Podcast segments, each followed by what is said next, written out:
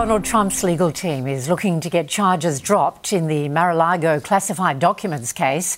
Lawyers for the former president plan to file multiple motions, hoping to get the criminal charges dismissed.